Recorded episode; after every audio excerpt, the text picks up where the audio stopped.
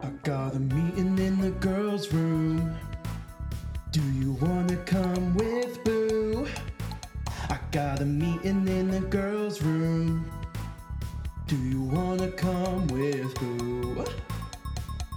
Ooh, do you wanna come with? Girl, I got some more to say. Even though I tangent my ass off, I thought it was best to leave some things for later when I was scripting season one. So, hi everybody. Welcome to episode six of Do You Want to Come With? I'm your host, David McKeever, now in Technicolor. This is the first official video episode of Do You Want to Come With? We're now on YouTube, and by we, I mean the royal we. Hi. Um, you can see me in all my fabulous red glory today. I'm wearing a gorgeous, my favorite red top, a gorgeous red top, um, tank top underneath the red shirt. Um, and then I'm wearing a very pretty, very beautiful skirt that's red and pink and a little bit of purple, I would say. So, anyways, um, all the episodes of season one are out now. It's very exciting. You can go and take a listen. I would recommend listening in order. Um, and I got some bonus content coming soon. You know, I have my original interview with Emma, um, and my original interview with Lila, and my original interview with Zoe. So, some fun little things coming out. Two of those will be video episodes as well. Very excited about that. And season two Potty Talk is still on its way. I'll be sitting down with people, having conversations, bringing them on the pod, and we're gonna, you know, talk about the potty, talk about the bathroom.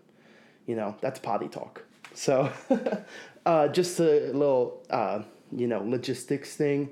Um, I might be. Uh, there might be some uh, time in between episodes from here on out, um, at least between season one and season two. There might be a few weeks off, just to let you know. But I got more stuff coming, and you're going to be thoroughly pleased through your ears by my content. So, yes, thank you very much. The color of the week this week, in case you haven't guessed it, is red. You know, look at me. Look at me in my red. Um, red like like fire, you know, but fire is actually really orange. So I guess red, yellow, and orange. There's multiple colors there, but like a red and like a scarlet, like a like the scarlet letter, you know, red like the scarlet letter. Um, my message today is be confident, bitch. Like, come on, that's it. Um, and my gossip today is okay. So this guy that I used to, you know, dot dot dot. Um, he messaged me on Snapchat that he missed me. First off, I've deleted Snapchat a few months ago. It's a fucking hellscape for me, especially when it has to do with like men and then men giving me attention. Like I eat that shit up, and then I like wait by the phone to get a Snapchat back, and then you can do the thing where you're left on open and they tell you. See, I don't fuck with people who do read receipts. I don't fuck with that shit. So Snapchat is like I was allowing that for to go on for way too long, and I realized I couldn't anymore. So I delete Snapchat. I only got the Snapchat uh, notification because I got a fucking email about his message. So he messaged me. He said he missed me, and I. It was like miss you, and then the next message was not gonna lie. They were consecutive. It wasn't like time between them. Um, and then he and then well and then i um, actually folded and uh, texted him. And i was like miss you too. Because i'd been thinking about him recently not in like a missing him way just in a kind of like like oh this person was like in my life kind of and like there was moments i felt you know connection to him. There's never a romantic thing with him. He was always just very up and down all over the place. Um, and I messaged him, we were messaging for a day. It was kind of like the flirty back into it, like how we used to talk. And I realized, like, after the fact, the next day, like, I didn't like that. I, I don't like, I can't, like, I especially knew him at a time that was really tumultuous for me. And I can't go back to that. And I also can't just do this, like, almost just like, try like satiating like flirtiness you know? It's just like oh you're just trying to fill a void or fill some sort of need. It's not actually about the person. Or like if it is about the person it's not actually about how much you care about them or love them. So what i've been realizing is like i need something a little bit more intimate. I need something that's actually like if i'm to flirt with somebody it needs to be intentional and it needs to be like like there needs to be a lot of love there and there needs to be direct like love there. And i need to also like have interest in this person and have a full desire to be with this person and i just don't have that right now for him. Um, my heart kind of is elsewhere. So yeah i just think like i want a more profound and intimate love and i realize that's okay and maybe i shouldn't have messaged him but i also like needed to kind of explore that for myself i think. Um, or maybe i was just being uh, messy, a messy slut, as they say. So I don't know. That's whatever. I don't care. It's kind of. Um, I told him about this podcast, so if he's listening to this at one point, uh, hey, sorry, um, sorry you had to find out this way. Shit. Okay. All right. Anyways, come on, episode six. Let's get sickening and then I do like a split like Laganja Estranja in season six of RuPaul's Drag Race. Okay? All right. Anyways, let's get into it. Okay, so what I'm gonna do in this episode is like, you, if you've ever read like an academic paper, you know, like some they'll have footnotes or sometimes they're end notes. They're at the end. I did end notes for this uh, podcast. Like I did end notes while I was scripting it. So I'm just gonna go through episode by episode. I have you know usually a few notes for each, sometimes none, but I still want to say something a little bit about each episode. So, anyways, here this. Episode one is I have one note about um, the people I was interviewing. More specifically, like the fact that I talked to one genderqueer person for this project.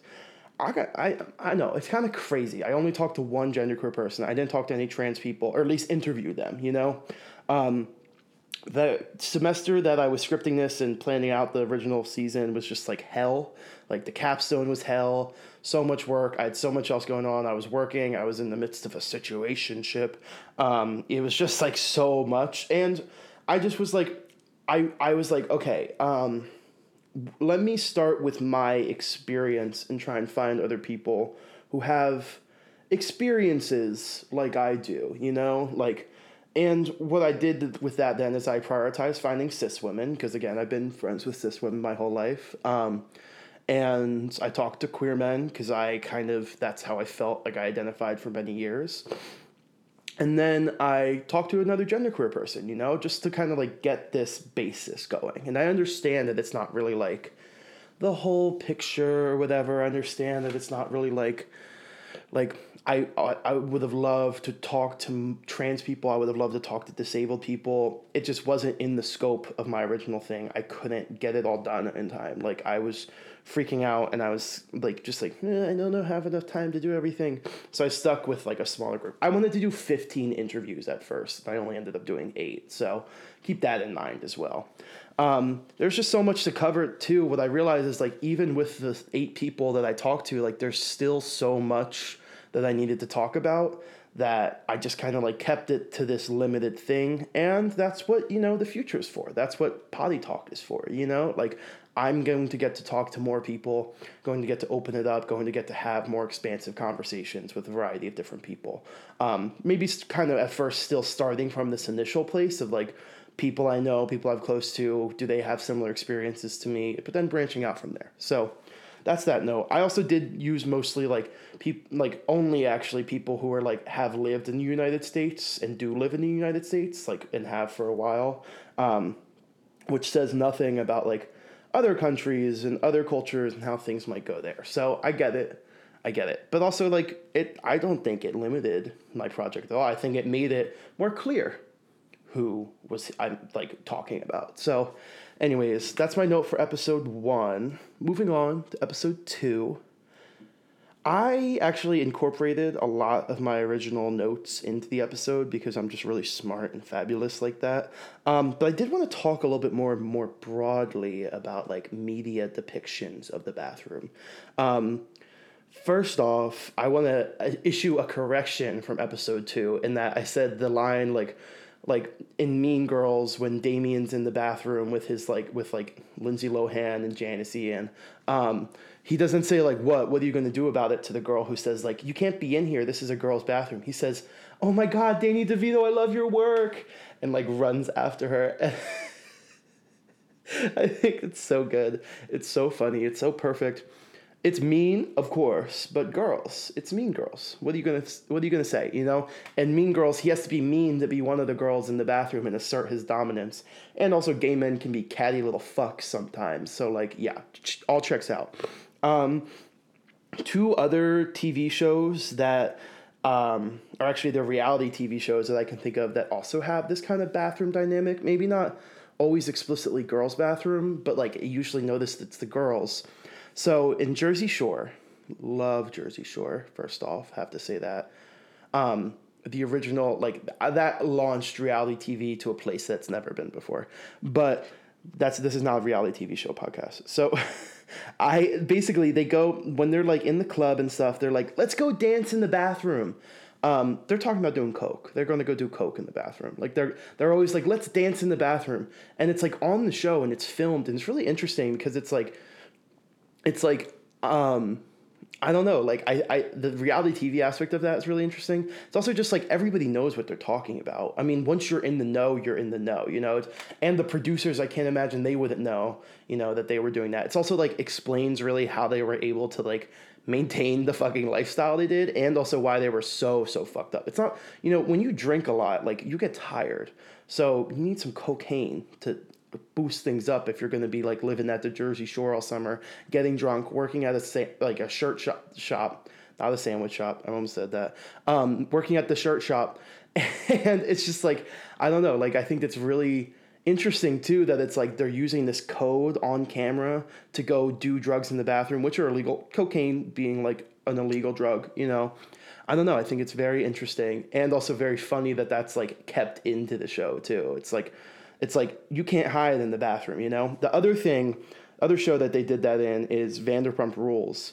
Um, they like they'll they'll be like out or something and they'll be like let's do tequila shots in the bathroom or something like i've noticed that a few times of just like like them saying tequila shots is code word for cocaine or drugs or something you know so there's kind of these coded things going on too it's like if you know you know you have to be this this is really interesting to me because I think it plays more into this dynamic of like the private and public life in the bathroom and how they kind of collide and like especially when you're outside of the bathroom especially if you're on like reality TV you know? Like you're being watched and you're being watched intensely. You don't know who might be around.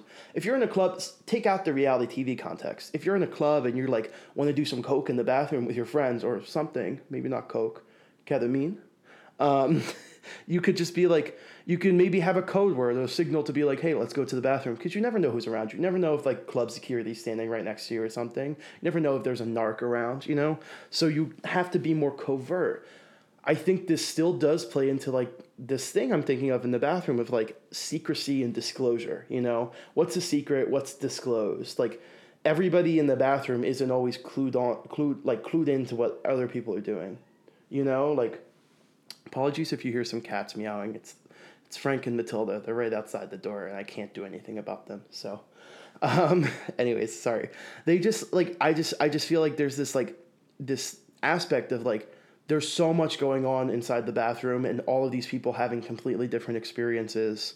And yeah, I don't know. Um, moving on to a real like a scripted TV show, Sex Education on Netflix. I was thinking about it and I don't know if this is necessarily a girl's bathroom, but there is this like that show is about like this kid who like does like I mean it's about like a school, but it's about like this kid who like does sex therapy for other students, kind of like in a covert way, kind of to like combat this kind of negligence of sex education in their own school. His mom was a sex therapist, so like he's smart and he's he's good at it, you know? Like it's a TV show too, so of course he's good at it. Like it's it's fantasy. It's not real. It's pretend. You're an adult. You should know that.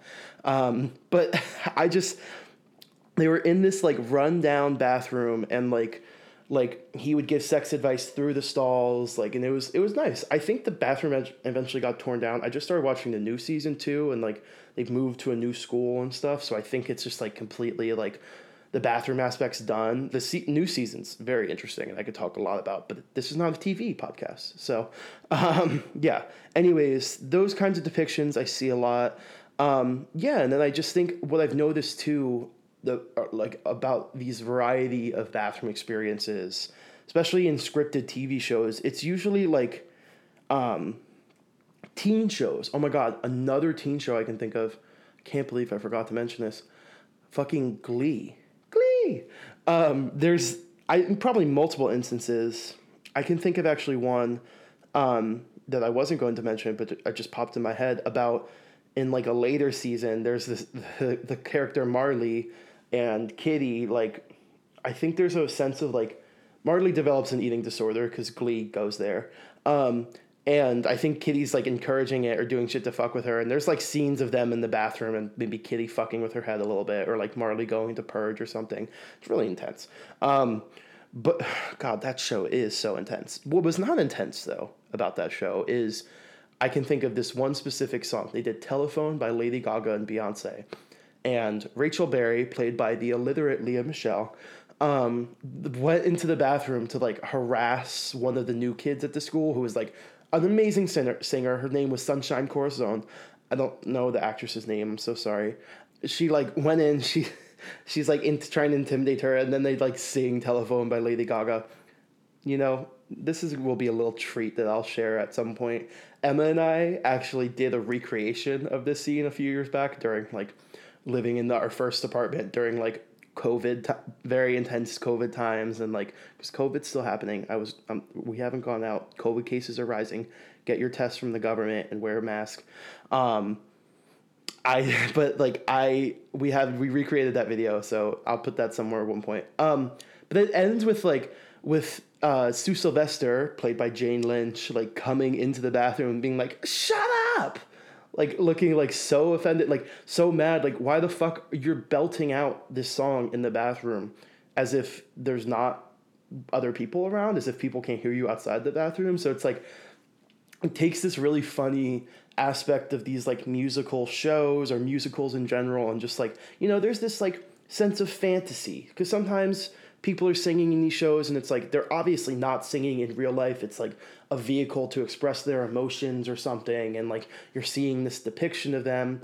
It, it's like this takes you because in glee they are singing in real life sometimes. So it's like takes you out of that moment of just like them singing in the bathroom and and the shut up. Like it's just like shut up. What are you doing? You're singing in the bathroom. First off sue sylvester hates the glee club. So it's like you're already pissing her off too. This is not the bathrooms for it's not for you to have showdown lip sync showdowns. I guess it's not lip sync. It's not for you to have singing showdowns in the bathroom you know? So anyways those are some of the things i can think of. I'm I know that there's thousands and thousands of more examples of the bathroom in the media, but these are kind of like girl centric ones or like or like sex or taboo centric ones that I think are really interesting to note, you know? So, anyways, moving on. Episode 3. I I really um I, I did incorporate some of these notes into my initial like original project. Um, but one thing I wanted to know, or a few things I wanted to note. The first thing being like gay men and women and their friendships, you know? And I mentioned I wanted to like explore those a little bit more, and I still do. But I just want to note more like this is a very interesting thing about like how gender comes up because I think about um, the ways in which gay men and women can kind of uh, like how power dynamics there can marginalize each other and how they can kind of be like you know women can be homophobic towards their gay men or do like the gbf like i want a gay best friend like kind of thing you know? Or gay men can be misogynistic and like weird to women and like all that shit. But I, I, I think there's a reason why gay men and women are like friends, you know, like also especially like gay men and like and like queer women, like they're like this, you know? so sorry. Um, if you wanted to see what I just did, watch the video episode. Um, but like, I think it's just like, it's really interesting about how they do that. They do these playing into norms and stuff, but they also stray away from them too. You know, I mentioned why I why I mentioned this and why this is in my notes is because I talked about Tim in my like in my like when I interviewed him, you know, um, and I talked about how he like went into the bathroom to like take care of his friend in there, you know? And I think that's really interesting. Like he went into the girl's bathroom, he didn't care about like that much about how people or he did care about how people were going to perceive him, but he didn't like that didn't prevent him from going to take care of his sick friend, you know? And I think about my own experiences as a gay man, quote unquote. Um, and how like I, you know, again, this idea of like socialization to be a certain gender and socialization being stronger than anything. Like, I saw this TikTok recently of just kind of like, you know, they have those skits and stuff where it's like they're playing out some sort of like argument with like somebody as like trying to prove a way of like this like talking point and this fallacy wrong. The talking point was like, oh, I don't want uh, trans women in locker rooms with me because they were socialized to be men and so they might be viewing me in like a sexual light. Um, which is um, weird to think. And throughout the skit, that person, whoever was the creator, kind of just like debunked that myth, you know. Um, I just think it's really interesting though about like the this aspect of like socialization like that is ingrained to you and nothing can undo that you know? Like people don't understand that being trans or being genderqueer or even coming to understand yourself as queer can undo this kind of socialization especially if you're like looking deeply about gender in your life like it can like kind of rewrite yourself especially if you're putting in the work to do that.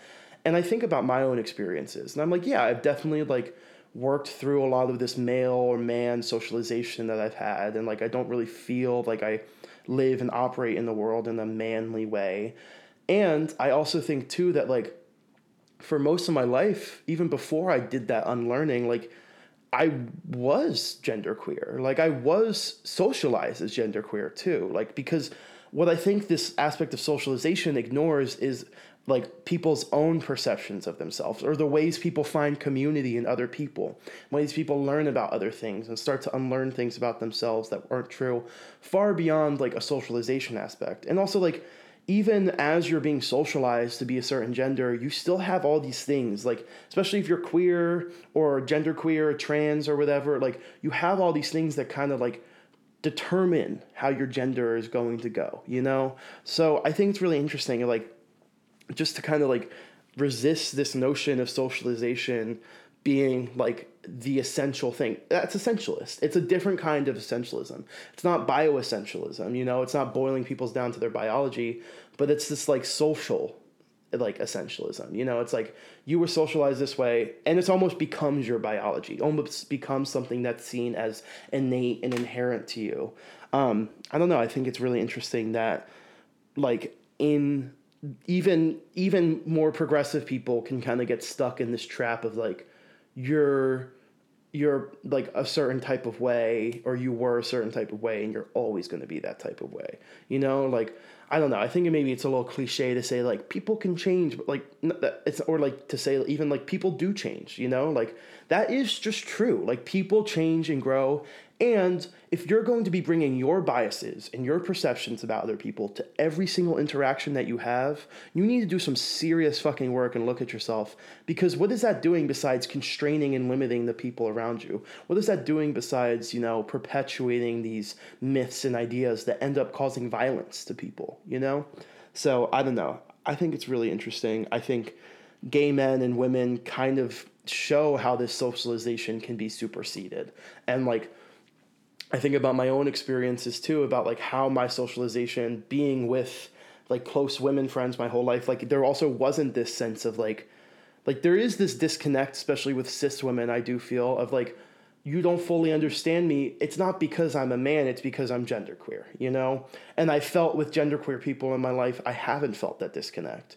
So it's just like, I don't know, like, I, where, are the, where are these differences actually arising? And are they arising from like living in the world in a certain way or being like trained to be a certain way. And I don't think it's always this training. I think people, especially people who are conscious of themselves beyond queer and genderqueer people, if you are conscious of identity and power in this world and how it works, you are doing an important part in unlearning socialization. Even if you are a cis man, for example, if you are putting in that work and you're understanding yourself, even if you're a cis het straight, straight man, like you're still not just boiling down to your socialization. You know, like this idea keeps everybody limited. It keeps also men from being able to transgress this like patriarchal norm that they live in and this violence that they have maybe been taught, you know? So give people more credit than they like are given, you know?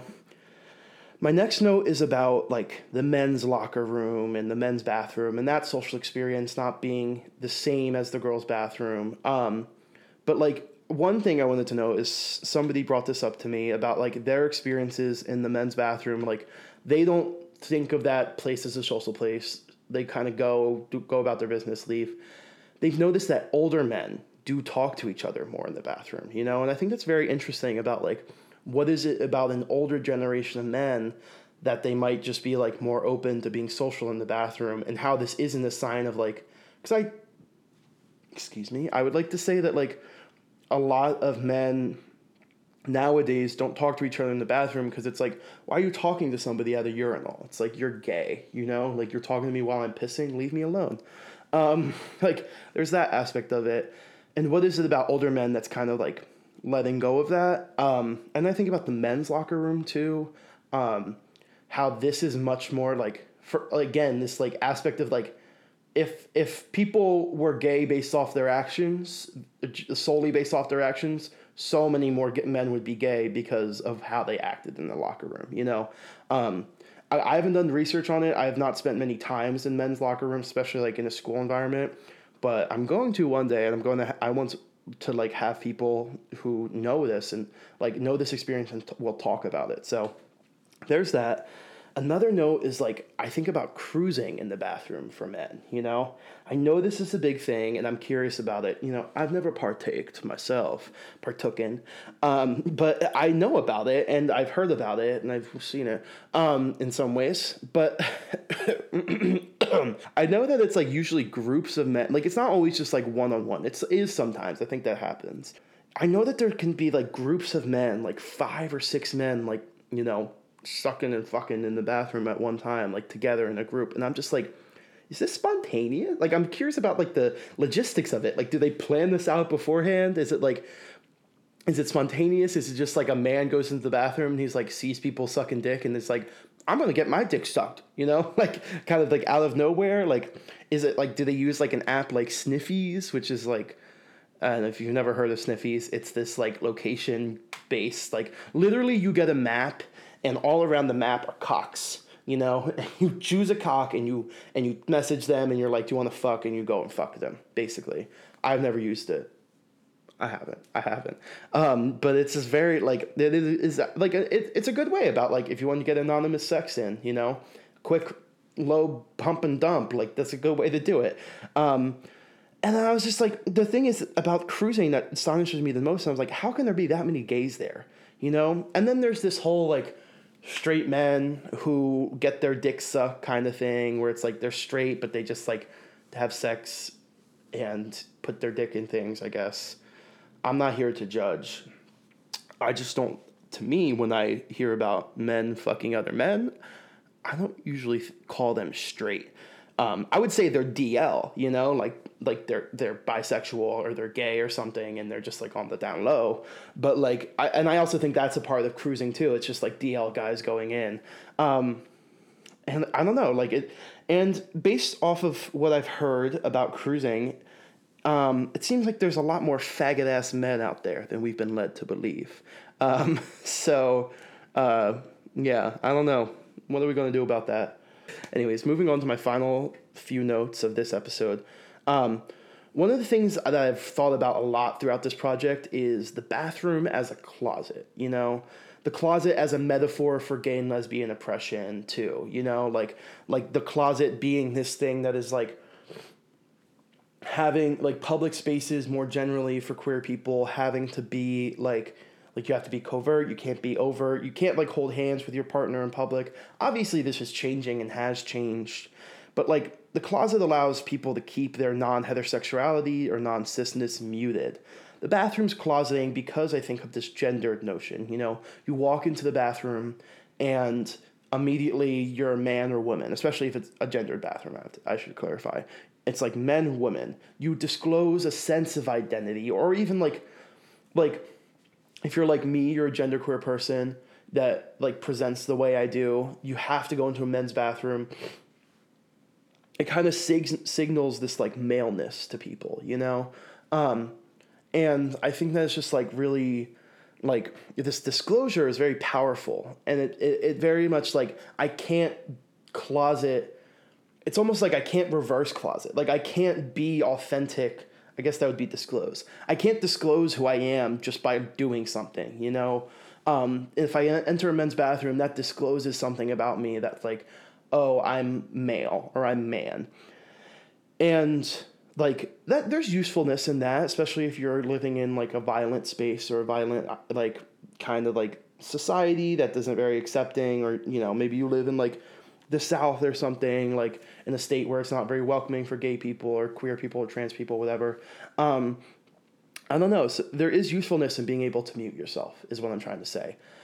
I also think it's very interesting, too. Like, it's very hard to not mute yourself when you go into these spaces, even if you want to be open and proud or whatever, because you just got to use the bathroom and you don't want to go through all this hassle, you know? So you sacrifice that, like, like other people and how they might treat you like they might they think of you or might view you as like a certain gender to just be able to go to the bathroom so this closet again the closet is i i came to realize this um, throughout my life and like it, it was a very hard realization for me at first um, when i was younger i was only closeted for like i would say three four years, five years when I was like a teen and stuff, very young.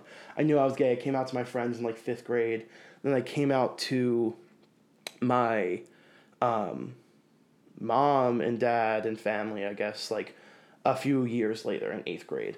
Um, the closet is psychological warfare and it leaves scars on you and it leaves impressions on you that are very damaging and very hard to work through and unlearn and we don't talk about that enough and we don't think about the closet as violent enough you know? Like to be o- always paranoid that somebody's going to find you out to be always on watch to feel like you're wrong because a lot of pe- queer people or trans people think that they're wrong for being the way they are um, to like always be thinking about something that you know for a lot of queer people throughout their life like I would say like my queerness and my gender queerness is kind of innate to me, like or whatever. You know, it's like it's not really, it's a big deal, but it's not like I'm not thinking about it all the time. I'm not worrying about it all the time. But I will say too that like being genderqueer, non-binary, and coming to understand myself as that, like I do have these scars from that too, and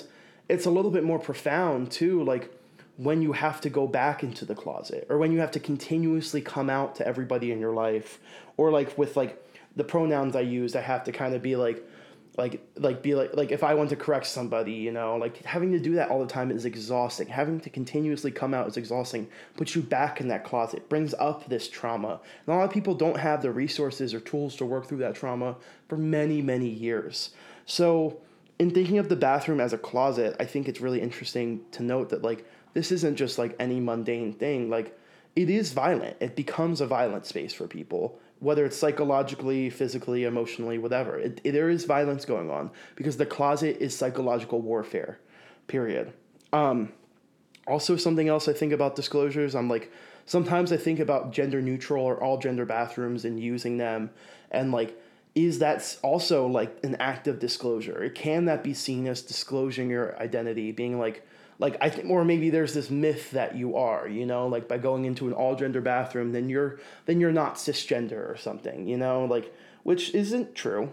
First off, but also like there might be truth to that. I remember in high school there was an all gender bathroom, and there's like one openly genderqueer person in my school, maybe not one, but like there was a, a notable one.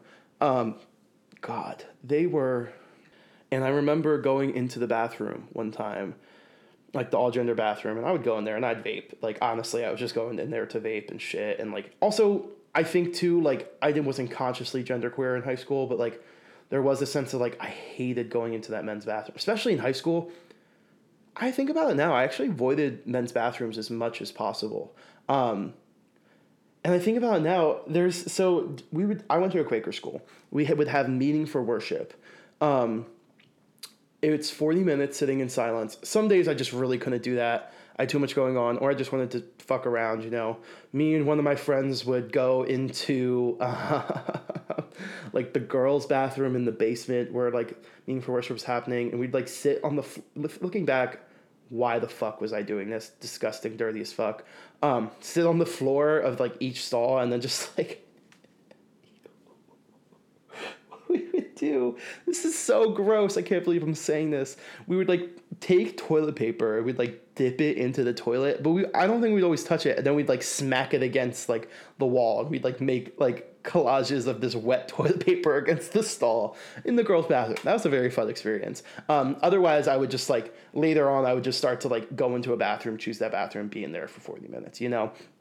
Um, never with other people. I would always be away from the men. Like, I would always be scared. Like, every time I was in a men's bathroom in high school, somebody I recognize or know would come in. We necessarily wouldn't talk, or like maybe we would. And that whole that whole social experience was actually very, very, very scary to me. You know, having to talk to a boy that I knew in the bathroom, fucking scary for me. I was always scared. Anyways, I got on a tangent, whatever. I come out of that like all gender bathroom and like see this genderqueer person like standing there like tapping their foot like cross like like cross, you know, like rah, rah, rah, rah, why are you using this bathroom, you know? Um, I remember like in a sense it's like you then become like this person was then like the arbiter of what my identity was, you know, because like yeah, you know, I get it. Now especially I get it too. If you're a genderqueer person and you're using the bathroom like like like if you need to use the bathroom and the only all gender bathroom is taken up, that's frustrating, you know? At the same time, you can't be going around assuming what other people are, are identifying as, you know? Like, and yeah, also you can't be getting mad at people for using an all gender bathroom. It's for all genders. Like, go, don't get mad at the person, get mad at the fact that, like, the bathroom system is fucked up, you know? Um, anyways, and but we do have a responsibility to each other too. That's sure. That's like for sure true. But you can't do that with something that's like not visible, you know? Like maybe it's a little bit different if you're like a disabled person gets mad at you for using like a wheelchair accessible stall. Like it's not the same kind of dynamic there. It's like you knew that like you didn't have to use that stall. The the identity is more visible, you know, whatever. I anyways, getting away from the point.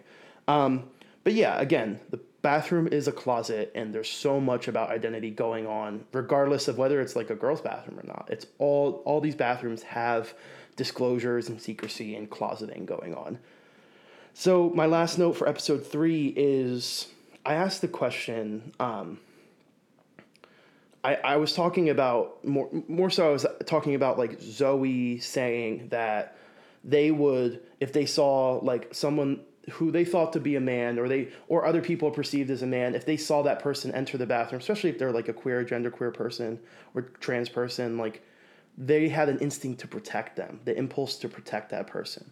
And i asked why did zoe have that impulse? And i didn't get the same impulse from cis women all i want to say is that's a rhetorical question you know i i know why i know it's because genderqueer and trans people know these experiences more intimately and cis people just will not think about that. They will just only think about their own perceptions of gender and how gender plays out. They will only only only see this person and see a man. They won't think about the fact that like this person might need empathy or compassion or companionship or allyship too, you know.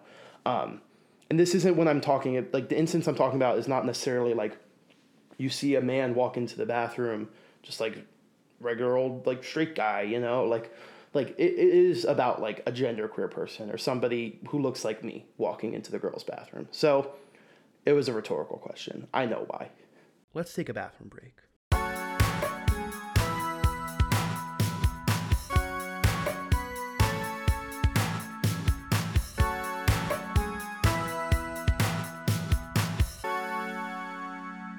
Moving on to episode four. Um, yeah, the, I think about the bathroom, or I tried to at first about as like like a marginal space, you know, like I, I don't think it fully worked. I was trying to work this idea into the original project. Um, I don't think I really got there, but I wanted to explore it here. And so here are some of my original thoughts. Um, so, marginality. The bathroom is a marginal space in some ways. If you think about the physical construction of space and public spaces, bathrooms are usually placed on the outskirts, outside of the main body. I draw on this idea of marginality from Bell Hooks mostly, mostly from her 2015 text, Feminist Theory from Margins to Center.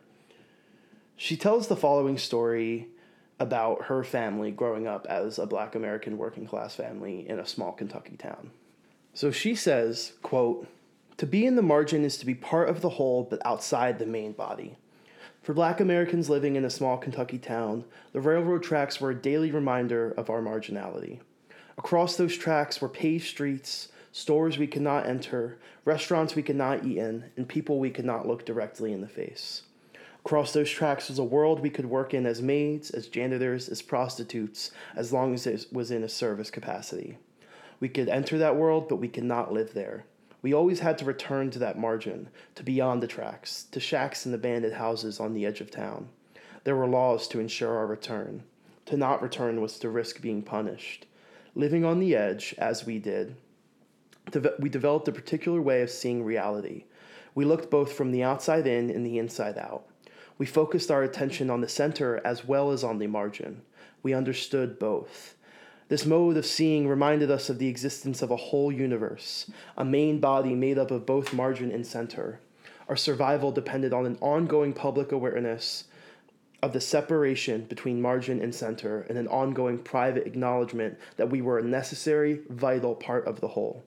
This sense of wholeness, impressed upon our consciousness by the structure of our daily lives, provided us an oppositional worldview, a mode of seeing unknown to most of our oppressors, that sustained us, aided us in our struggle to transcend poverty and despair, and strengthened our sense of self and solidarity. So I recognize too that like a lot of those things that I just said don't really resonate with the bathroom at all. I, I kind of read that whole thing just because I really love the quote.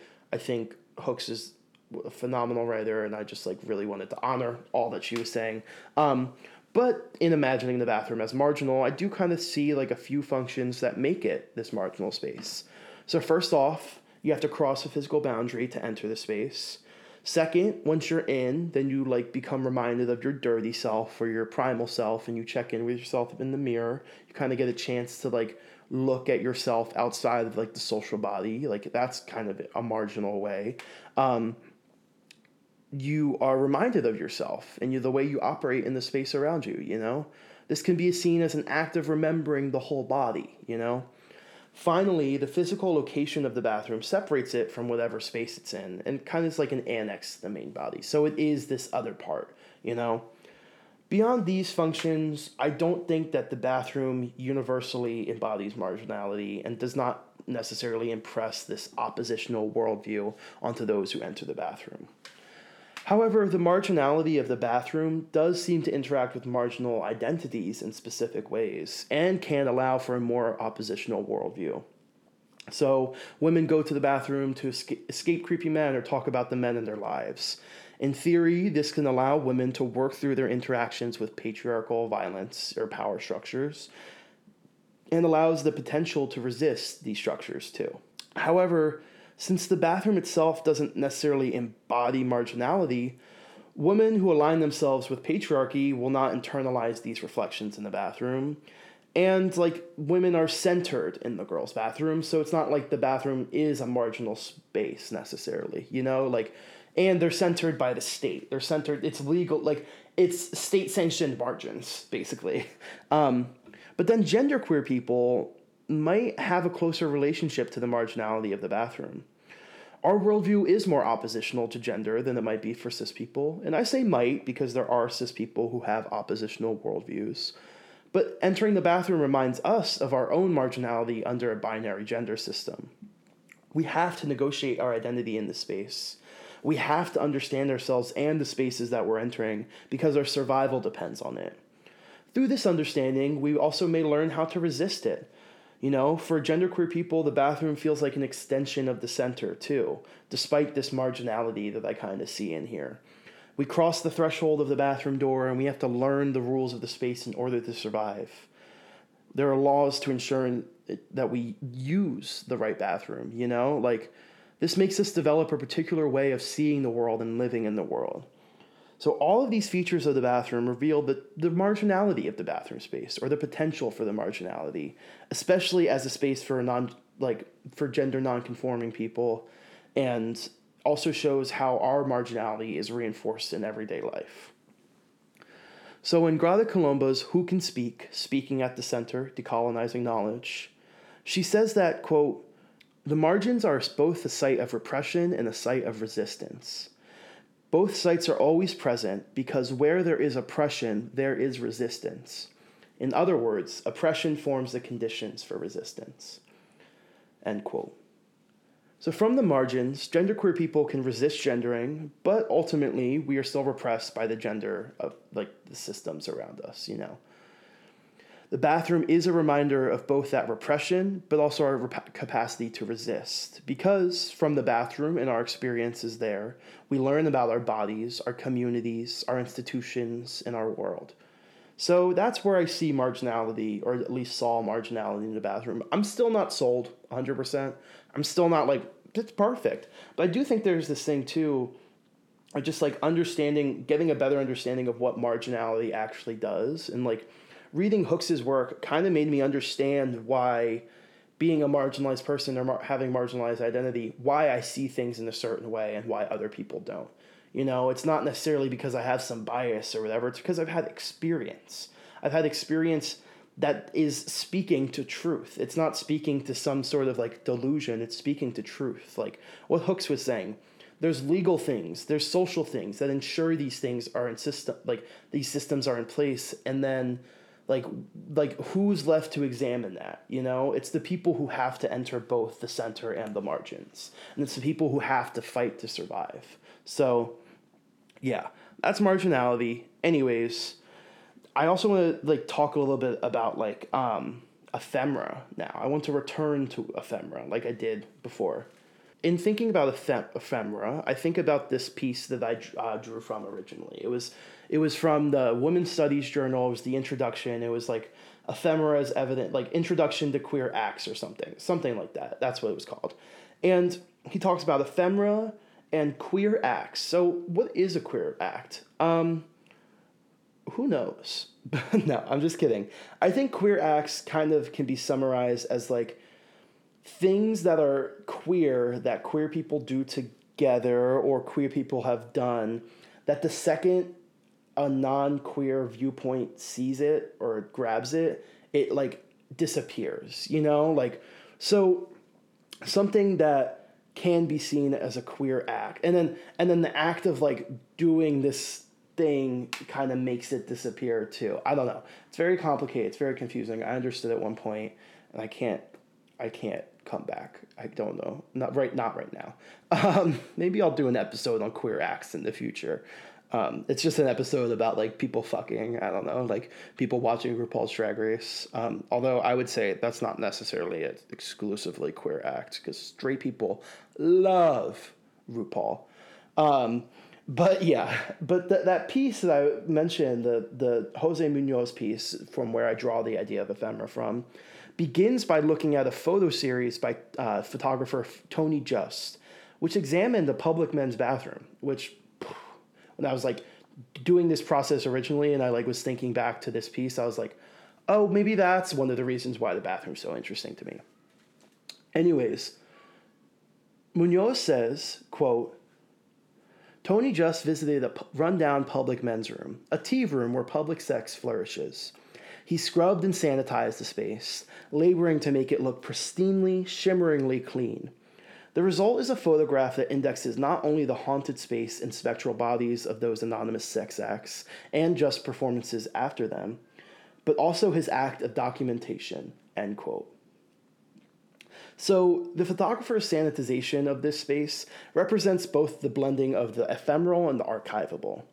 In cleaning this dirty, grungy space in preparation for his photograph, he's removing the traces of went on like what went on in there while also intentionally documenting the spaces where they occurred.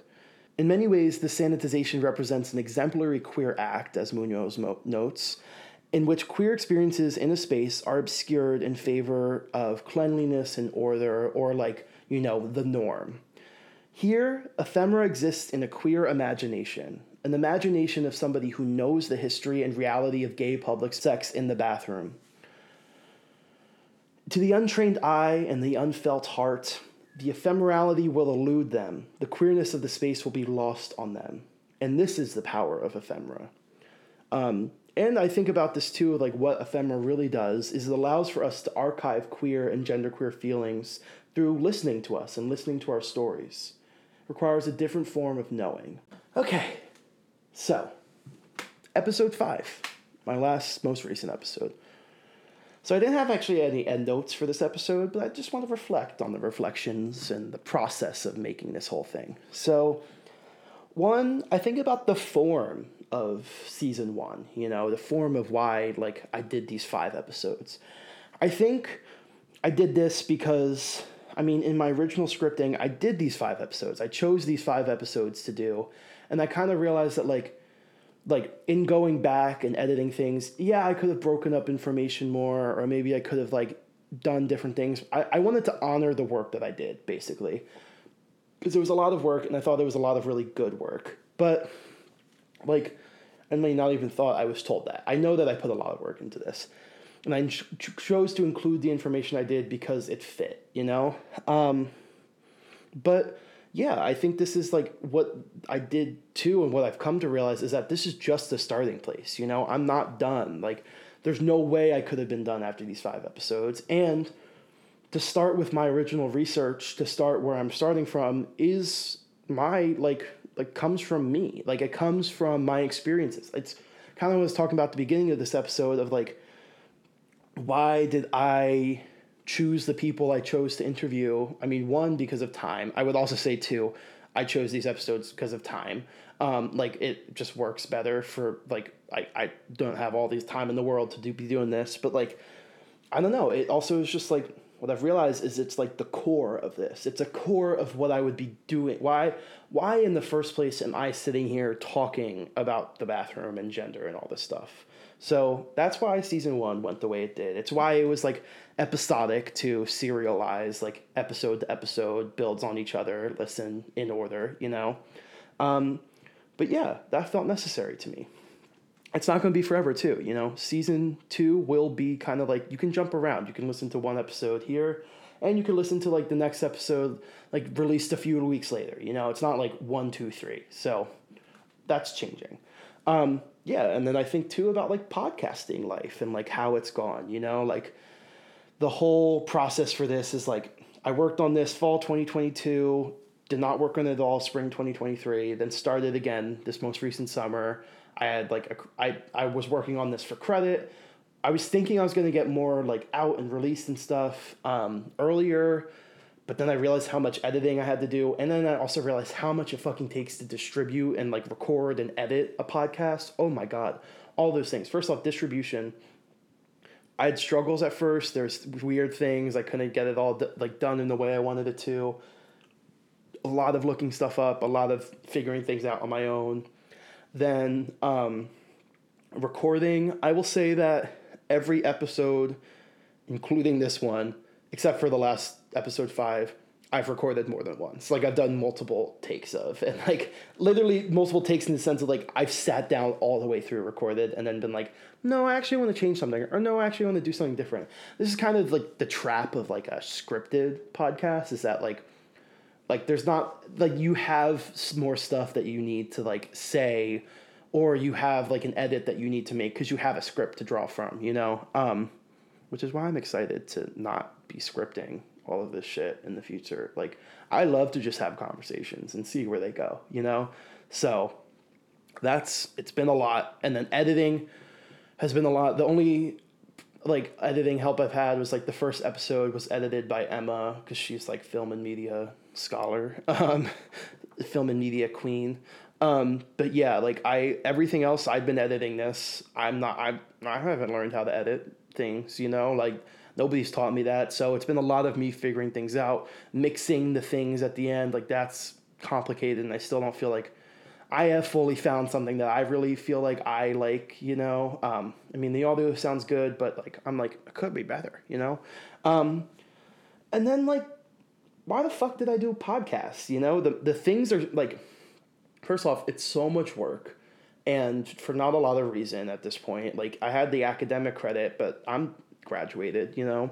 Second, the like podcasting market is so like overcrowded, you know, like oversaturated. Like there's so many podcasts and there's so many people making podcasts like and I I'm not expecting though like anything like it, it doesn't like like there, all these things telling me that maybe I shouldn't be doing it or it's hard or you won't like do this or that. It's like all of this still feels very enjoyable and very necessary to me. Even when shit comes up, I can work through it. it makes me makes me learn how to work through obstacles and shit, you know? So I would still do this. I would still make this podcast even even if it was just like me who listened to it, you know? I would still do it. That being said, it, it will I probably need to, you know, take some time here or there? Hell yeah, I probably will. But I'm not gonna ju- like this is an important project to me, and I want to keep doing it. So, yeah, that's why I did it. And then finally, I kind of want to reflect on the future a little bit. So, like I said at the beginning of the episode, we have bonus content coming soon. Um, my original interviews with Emma, Lila, and Zoe, two of them will be video. I'm very excited for that. Very. This is also another part of the podcast thing. I haven't edited video before. Who knows how this will go? I already had fucking my storage. I just ordered the hard drive, and it hasn't come here yet. But my storage on my fucking laptop, you would think my laptop's from like 2012 about how slow it runs and how quickly it runs out of storage. You all know that messages will take up 30 plus gigabytes of storage in your like MacBook because fucking attachments, you know? And I've deleted now 3 times the attachments. Every time I delete the attachments off my computer, it comes back come comes back more. Like there's at least 10 gigabytes more every time I delete it. So they're really trying to fuck with me. I just had to disable messages like while I was recording this because I had a little editing blunder. Um it was like recording blunder, I should say. Like it was really fucking annoying. I, but I didn't lose it. I'm here. Um I started talking about I went on a tangent. Anyways, video episodes coming, bonus content coming soon. And then season 2 potty talk will be coming out soon too. I'm so excited. Like I it like all this initial stuff has been kind of the scope of what I've been thinking about for this podcast for the longest time until the past few months. Until I realized like oh, my favorite podcasts are when people are sitting down having a conversation. I should just do that too. And so I will. Um, it'll be more flexible. Listen to the episodes as you wish, and I might have some video episodes where I can. Again, editing's a fucking thing. Um, but yeah, I don't know. I, I'm very excited. I'm very grateful, like fucking grateful for all of this. Like, um, I don't know. It's been such a like amazing journey to get feedback. Like, I to like build kind of this like repertoire of my own work and stuff, and to have like like I'm building my backlog right now, you know? Like I'm about to record a bunch of new episodes that I can have to edit. I'll be traveling the next few months, so I'll be releasing stuff as I travel. Also, bear with me for any things that might come up. But yeah, I don't know. Very excited, very grateful, and let's see what the future has in store, you know? So, that being said, it's time to wrap up.